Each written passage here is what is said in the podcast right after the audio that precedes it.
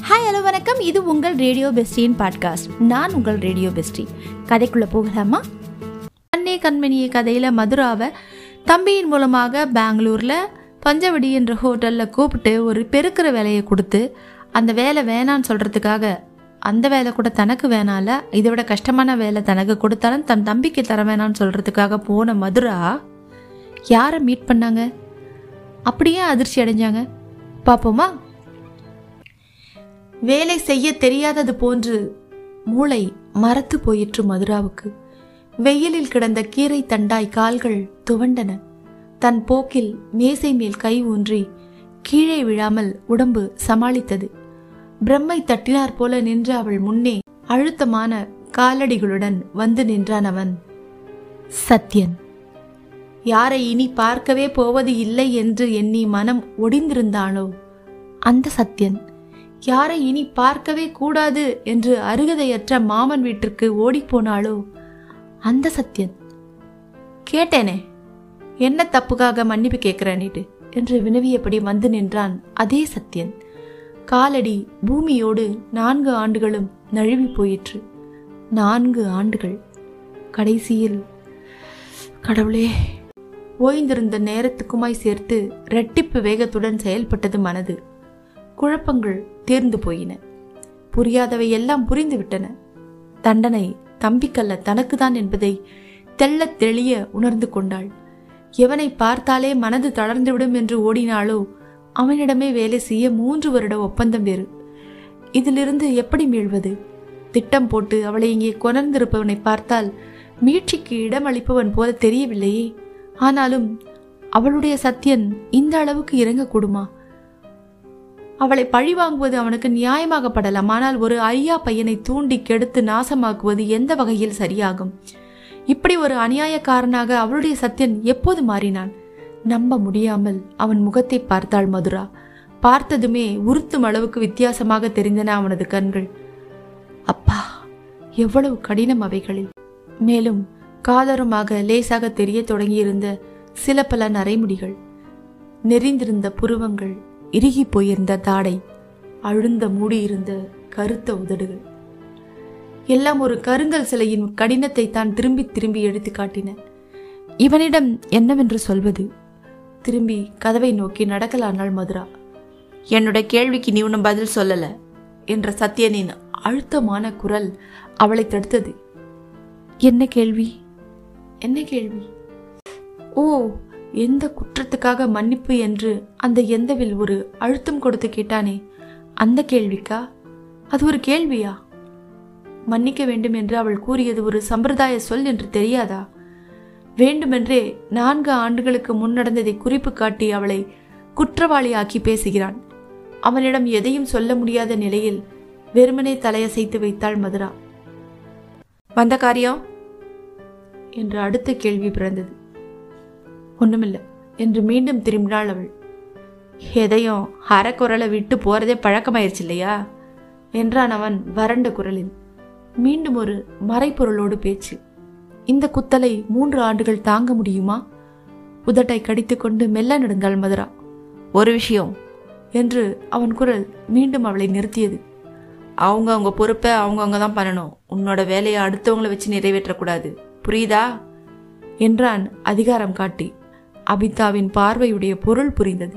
அவனிடம் நின்று வாதாட மனமில்லாமல் இனிமேல் இல்லை என்று கூறிவிட்டு வெளியேறினாள் மதுரா. அங்கே அபிதா தயாராக காத்திருந்தாள். என்னங்கம்மா இதுதான் உன் வேலைன்னு தெளிவாயிடுச்சா? சீக்கிரம் மாப்பை எடுத்துட்டு வாங்க. ஆஃபீஸ் அறையில் கம்மு சிந்தி இருக்கு. பிளாஸ்டிக் பாட்டில் உடைய வழியில்லை அந்த திருகு மூடி பாட்டில் சரிந்து ஒழு வழியில்லை வேண்டுமென்றே கொட்டி வைத்துவிட்டு வேலை வாங்குகிறாள். யார்கிட்ட சொல்றது? பூசாரி மாத்திரம் சரியில்லைன்னா தெய்வத்துக்கிட்ட சொல்லலாம். தெய்வமும் சேர்ந்து வேறுபட்டு பேசினா சகிச்சுட்டு போகிறத தவிர வேற வழி இல்லை. கம்மை தொடச்சிட்டு நிமிடத்துக்கு முன்னாடி அடுத்த வேலையோடு தயாராக இருந்தாள் லவிதா இந்த ஃப்ளவர் வாஸ் எல்லாம் பித்தளை ஃப்ளவர் வாஸ் எல்லாம் ப்ராசோ போட்டு நல்லா தேய்ச்சிட்டு வா. அறையில் ஒட்டரை அடிச்சிட்டு வா. வரிசையாக வேலைகள். இது போன்ற வேலைகளில் பழக்கமற்ற கைகள் சோர்ந்து போயின. உடம்பு ஓய்ந்து போயிற்று. ஆயினும் முடியவில்லை என்று சத்தியனிடம் நிற்கக்கூடாது என்ற ஒரே பிடிவாதத்தில் செய்து கொண்டே இருந்தாள். அன்றைய வேலை முடிந்தது என்றதும் அப்பாடி என்று ஒரு நிமிடம் உட்கார்ந்து விட்டாள் மதுரா. ஆனால் உடனே எழுந்து தம்பியை நாடி சென்றாள். சகோதரியை கண்டதும் மனோகரன் அப்படியே அழுது விட்டான் மெல்ல அவன் கைகளை பற்றி திருப்பி பார்த்தாள். சிவந்தும் கன்றியும் ஓரோ இடத்தில் வீங்கி கொப்பளங்களோடு பார்க்கையில் அவளுக்கும் கண்ணீர் பெருகியது. சட்டென கையை உருவி கொண்டான் மனோகரன். அக்கா இதெல்லாம் ஒன்றும் இல்லை. தப்பு செஞ்சதுக்கு சின்ன தண்டனை. ஆனால் நீ உனக்கு ஏன்க்கா? நான் ஒன்றும் என்று குறுக்கிட்டாள் மதுரா. நீ ஃப்ளவர் வாஸ் கழுவுன்னு நான் பார்த்தேன்க்கா என்று விசித்தான் அவன். "ஷ், என்ன தம்பி இது? நம்ம மாமா வீட்டிலலாம் நான் இந்த மாதிரி பாத்திரம்லாம் கழுவலையா? என்று தேறுதலாக பேசினாள் அவள். அதுவும் இதுவும் ஒன்றா நம்ம வீட்டில் நம்ம செய்கிறது எப்படி இருக்குது எங்கள் அக்கா உன்னோட திறமைக்கும் தகுதிக்கும் நீ பாத்திரமா விளக்கணும். என்னோட தப்புக்கு உனக்கு தண்டனை மாதிரி இருக்குக்கா இந்த கொடுமை? இல்ல மனோ என்று தொடங்கிய மதுரா மேலே சொல்ல முடியாமல் நிறுத்தினாள். உண்மையில் அவளுடைய கூற்றுக்குரிய தண்டனை தான் இது. அவனுக்காக தியாகம் செய்வதாக எண்ணி அவள் வந்தது தவறு. சரியாக சொல்லப்போனால் அவளது பிழைக்காக உண்மை அறியாமல் அவன்தான் துன்பத்திற்குள்ளாகி இருக்கிறான். ஆனால் இதை அவனிடம் சொல்ல முடியாத நிலைமையில் மதுரா இருந்தால் மேலும் சொல்லி பயனும் இல்லையே? குற்றுணர்வு தாக்க தலையுடிந்து நின்றாள் அவள். அவளது நிலைமை அறியாமல் மனோகரன் பேசிக்கொண்டே போனான். இந்த ஹோட்டல் முதலாளியை பார்த்து கெஞ்சி கேட்டு பார்த்தங்கா சட்டென்று நிமிர்ந்து என்னன்னு? என்று வினவினாள். எனக்கு என்ன வேலைலாம் கொடுங்க. எங்கள் அக்கா விட்டுருங்க. எனக்காக அவளை துன்புறுத்தாதீங்கன்னு கேட்டேன். அதுக்கு அவர் என்ன சொன்னார்? என்று உணர்ச்சியற்ற குரலில் கேட்டாள் மதுரா. உன் அக்கா இப்படி கேட்க சொன்னாங்களான்னு கேட்டாருக்கா. ஓ. அவள் மீதுதான் சத்யனுக்கு எவ்வளவு நம்பிக்கை. அப்புறம் என்று தம்பியை ஊக்கினாள் அவள். அப்புறம் இங்கே யாரனாலும் அவங்கவுங்க தகுதிக்கு இருக்கிற வேலை தான் கொடுப்பாங்க. அது செய்யறதோ செய்யாமல் போகிறதோ அவங்கவுங்க விருப்பம்ண்டு கொஞ்சம் கூட இறக்கமே இல்லாமல் சொல்லிட்டா இருக்கா என்று விசும்பினான் தம்பி. தகுதிக்கு ஏற்ற வேலையா? பேச்சு மாறிக்கு ஏற்ற வேலை என்று எண்ணினானோ? ஆனால் அவள் மாறி பேசியிருக்கலாம் மனோகரன் பாவம். அவன் என்ன செய்வான்? ஆதரவாக அவனது கைகளை பற்றி தட்டி கொடுத்தாள் மதுரா. ஏதோ ஒரு வேலை தானடா நீ முதல்ல பயந்தது மாதிரி மானத்துக்கு கேடுன்னு ஒரு நிலை இல்லாமல் உழைச்சி பிழைச்சா நம்ம எதை வேணால் செய்யலாம். ஆனால் தம்பியின் கண்ணீர் நில்லாததை கண்டதும் இன்னொரு முக்கியமான விஷயம் மனோகர். தைரியம் புருஷ லட்சணம். இந்த மீசையும் கண்ணீரும் கொஞ்சம் கூட பொருந்துறதா இல்லை என்று மெல்ல நகைத்தாள். உடம்பு வெகுவாக களைத்திருந்த போதும் மதுராவினால் நன்கு உறங்க முடியவில்லை. வலி எடுத்த உறுப்புகளுக்கு இதமாக உடம்பு முறுக்கி உருண்டு புரண்டது. ஒரு தரம் அப்படி திரும்பிய போது அந்த ஒற்றை பெஞ்சிலிருந்து கீழே விழுந்து விட்டாள். இது வேற வழியா? என்று எண்ணி தரையிலேயே விரித்து கொண்டு படுத்தாள். சுற்றுப்புற அரவம் எல்லாம் அடங்கிய பிறகு ஒரு உருவம் மெல்ல அவளது அறையின் ஜன்னல் அருகே வந்து நின்றது. உள்ளே உறுத்து பார்த்தது. தரையில் அவள் படுத்திருந்த கோலமும் அயர்ந்த தூக்கத்திலும் நிறுத்த முடியாத உருளலையும் அதனுடைய மனத்தை தாக்கியது போலும். கண்களில் படிந்த நீர்ப்படலத்தை மெல்ல விரலால் சுண்டி எறிந்தது. உடனேயே தன்னிடமே கோபம் கொண்டார் போல சட்டென்று திரும்பி நடந்தது. தன் பகுதிக்குள் வந்து படுக்கை அறைக்குள் சென்ற சத்யன் உடனே படுக்கவில்லை. சற்று நேரம் குறுக்கும் நெடுக்குமாக நடந்தான். ஜன்னல் அருகே வந்து நின்று கொஞ்ச நேரம் தொலைதூர குன்றுகளை வெறித்தான். ஒரு நெடுமூச்சுடன் படுக்கையில் விழுந்தான். அரையடி அமுங்கிய ஃபோம் மெத்தையில் படுத்து கம்பளியால் மூடிக்கொண்ட போதும் அவனால் உறங்க முடியவில்லை. கீழே மெல்லிய முனகளுடன் தரையில் உருண்டு புரண்டு கொண்டிருந்த உருவம் அவன் மனதை உறுத்தியதோ? போர்வையை எடுத்துவிட்டு எரிந்துவிட்டு எழுந்தவன் கட்டிலை விட்டு சற்று விலகி தரையில் படுத்து சற்று நேரத்தில் ஒருவாறு உறங்கி போனான். காலை வேலைக்கென்று ரிப்போர்ட் செய்ய சென்ற மதுராவை கடுமையான முகத்துடன் எதிர்கொண்டாள் அபிதா. ஒருத்தரம் ஏற இறங்க பார்த்தவளின் உதடுகளில் ஒரு இகழ்ச்சி புன்னகை பரவியது. ஆமா எல்லாம் தீர்ந்து போயிருச்சா? இன்னும் மிச்சம் மீதி இருக்கா? என்றாள் கிண்டலாக. புரியாமல் எது? என்றாள் மதுரா. ஆஹா ஒண்ணுமே தெரியாத மாதிரி ஒரு நடிப்பு. அதுதான் சொக்குப்பொடி. நேத்தே எல்லாம் காலியா போயிருச்சோ? நான் வேலை செய்யறதுக்கு முன்னாடி ரிப்போர்ட் செய்ய வந்தேன் என்றாள் மதுரா ஒரு மரத்த குரலில்.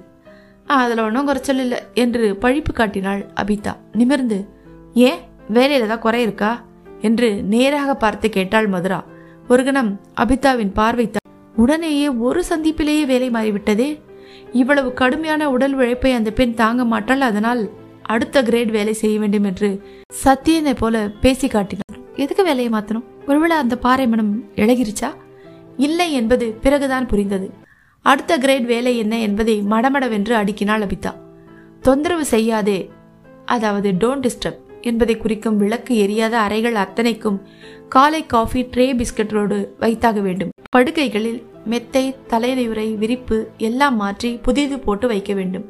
சலவை அறைக்கு துணிகளை எடுத்து சென்று சலவையான துணிகளை மீண்டும் உரிய அறைகளில் அடுக்க வேண்டும். நாற்பது அறைகளில் இதையெல்லாம் முடிக்க வேண்டும். மேல் தளத்தில் முதல் அறைக்கு காஃபி ட்ரேயை எடுத்து சென்றாள் மதுரா. அபிதா சொன்னபடியே கதவை லேசாக தட்டிவிட்டு பதில் இல்லாததால் கைப்பிடி குமிழை மெல்ல திருகினாள். கதவு திறந்து கொள்ளவும் ட்ரேயை உள்ளே எடுத்து சென்றுவிட்டு மேசை மேல் வைத்துவிட்டு திரும்பினாள்.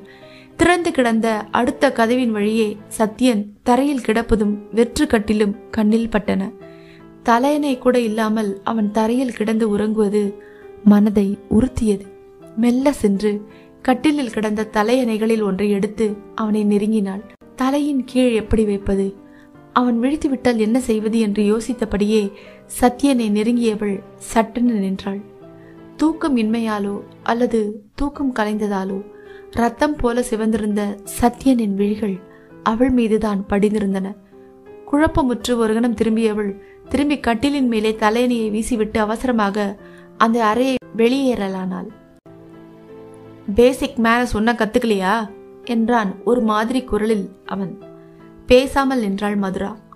முதல்ல ரூம்ல வரவங்களுக்கு குட் மார்னிங் சொல்லணும் என்றான் அவன் பழைய குரலிலேயே. குட் மார்னிங் என்று தடுமாறினாள் அவள். வெரி வெரி பேட் மார்னிங் என்று பதிலுக்கு வாழ்த்தினான் அவன். திடுக்குற்று திரும்பி பார்த்தாள் மதுரா. அவனது சிவந்த விழிகளில் குரூரம் தென்படவும் மறுபேச்சின்றி வேகமாக அறையை விட்டு வெளியேறினாள். அவளுக்கு தீமையை நாடிய அவனுடைய வாழ்த்தில் ஏற்கனவே அவளுடைய இதயம் பதைத்து போயிருந்தது. கண்களில் தென்பட்ட குரூரமோ அவளை கலக்கத்தில் ஆழ்த்தியது.